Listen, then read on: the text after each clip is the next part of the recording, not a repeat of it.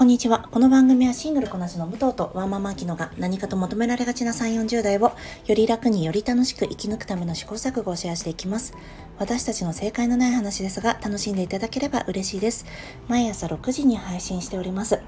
え、今日は土曜日なので武藤の一人会を行っていきます。私の一人会では私の好きなエンタメや私がシングルライフで思うことなどをお話ししていければと思っております。よろしくお願いします。皆さん、ターは映画のターご覧になりましたでしょうか、えー、すごく面白かったです。私これお友達とも話してますし、いろんな、えー、口コミを見ていてもですね、なんだろう、本当にいろんな感想が出てくるなと思って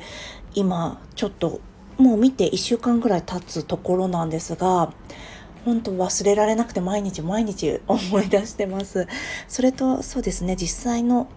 えー、最近のニュースパワハラセクハラあとアウティングに関するニュースが流れてきてうーんこれはどう考えるべきなのかなと思ったりもしています。なんかその可逆性があることだからこそそれを報道する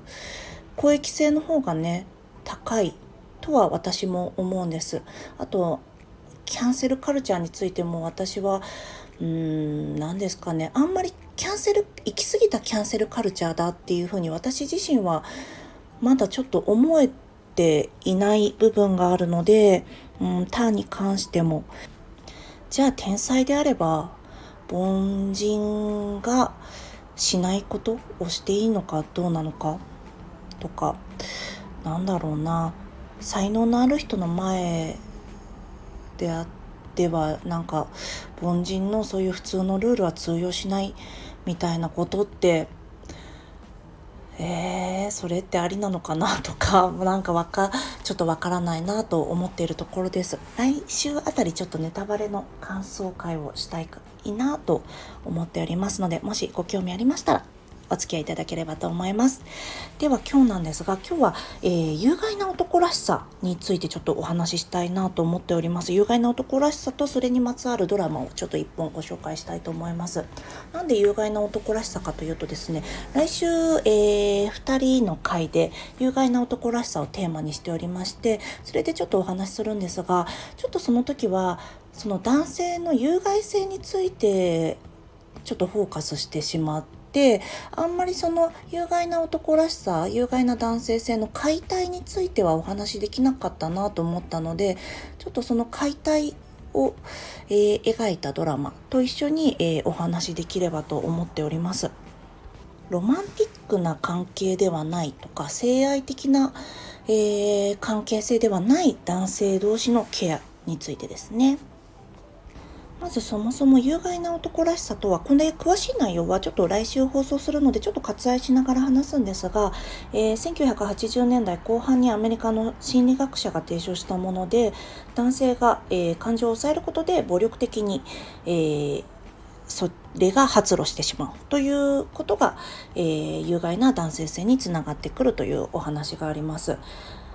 でその代表的な例としてですね、えー、ホモソーシャルの中で徒党を組んで、えー、目下のものを、えー、物のように扱うであったりとか女性を物のようにして扱う。そうすることによって、えー、男性同士での絆を深める。というものがあります。それが、まあ、有害性の一つとして言われているところですね。そう誤った万能感をね獲得してしまうんですよね。でその中でも、えー、ちょっと私、まあ、以前からあそこちょっとお話ししているんですが全てのものがそうだと言ってるわけではなくて、まあ、そういう有害な男らしさが発露しやすい場発揮しやすい場所として部活であったり、えー、スポーツなどそういった場所ではより、えー、男性性が発揮しその有害な男性性が発揮しやすいなと私は感じています。まあ理屈から考えてもそうなんですよね。えー、この組織の中で、この一つの物事に対して、えー、みんなで、なんて言うんですか、えー、同質性を持って向き合っていかなきゃいけない。ってなってくると、えー、同質性の低いものを排除していくという力が働いてくるわけです。皆さん体育会系と言われるとどんなイメージをお持ちになるでしょうか？例えば、えーと、いい面で言えば礼儀作法が学べるであったりとか組織の中での協調性を身につけることができるというのがあると思うんですよね。ここが就職活動に有利な点だと言えます。えー、スポーツを通じての男性同士の強い絆というのは、えー、今も多く見受けられることかと思います。それ自体はね、全然悪いものじゃないと思います。で、ただ、えー、ちょっと悪い面、体育会系と言われて、んと思う面で言えば、やっぱり、えー、同調圧力が強い。あと、階級性になりやすい。っていうのがあると思います。まあ、さっきも言いましたが、一つの目標に向かってみんなで同調して同質性を持って進んでいくっていう必要があるというのがこのゆえんですよね。であとやっぱり、えー、文化部と比べていじめが多いと言われるのはやっぱりこういった階級社会になりやすいっていうのがあると思います。例えば一人の人をからかったり一人の人をからかうことで、えー、そうやって、えー、自分たちの同質性を高めてより絆を結ぶわけですよね。その集団の中でのアルファオス、えー、一番強いオスですね。アルファオスにを目指して、またアルファオスから見捨てられないことを、えー、仕草として取り入れないといけないというのが一つ、ソーモソーシャルの特徴として挙げられると思います。で今日ここでご紹介するのが私がですね普段全く見ないドラマなんですが、えー、スポーツものサッカーを題材にしたドラマでしてそれが Apple TV プラスで配信されている「テッドラッソ破天荒コーチが行く」ですそう私全然普段見ないんですがテッド・ラッソはですね、えー、スポーツ界で、えー、特に男性同士の集団で起こりがち起こりがちな先ほど申し上げた通りホモソーシャルホモソーシャルにおいての、えー、いじめや、えー、同調圧力あと女性のもの化っていうものを解体していくのを描いています。えー、ちょっと簡単にあらすじ申し上げますとアメフトのコーチだったテッド・ラッソはイギリスに渡って監督に、えー、サッカーの監督に転身することとなりますでアメフトのコーチだったので経験がないため問題が続出するんですがテッド・ラッソはチームを立て直すために奮闘しますただ呼ばれたサッカーチームのオーナーにはある目論みがあってというようなお話になります。で、えー、こちら企画制作主演を、えー、ジェイソン・サダイキスが務めています。の他にですね、ハンナ・ワーディンガムが、えー、出演しています。ハンナ・ワーディンガムはですね、ゲーム・オブ・スローンズの、えー、サーセイの贖罪の道行きの時に、 shame、shame ってやってたあの人です。あの、はず、日本語版だと恥ずかしめを、恥ずかしめをって言ってた人なんですが、あの人が、えー、主演してますね。あ、出演してます。で、あと、そうですね、えー、テトラスト、エミー賞もかなり受賞してまして、えー、テトラストに出演している、えー、俳優たちがどんどんね、マーベルに起用されていたり、えー、この間、こちらでもご紹介しました、ザ・パワーなどでも、えー、メインどころで出演していたりします。でこのラスト監督の指導方法なんですが今までのスポーツ界では、えー、よく見かける、えー、そうですね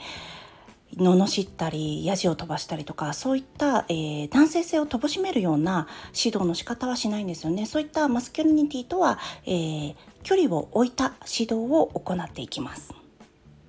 ただそれがファンや、えー、チームからえー、まあ身近なところからも、うん、アグレッシブさが足らないとか、えー、攻撃性が足らないというふうに見えてしまう。だから、えー、最初は破天荒なコーチがやってきたぞというような流れになるんですよね。また勝利にはこだわらないというふうに監督は言うんですよね。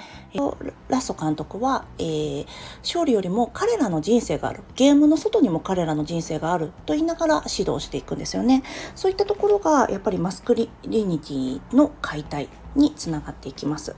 なんだろうな、地道に地道にチームの中を良くしていく、チームメイトの絆を深めていくことで、えー、このチーム力を上げていくような指導をしていくんですよね。だから、あの、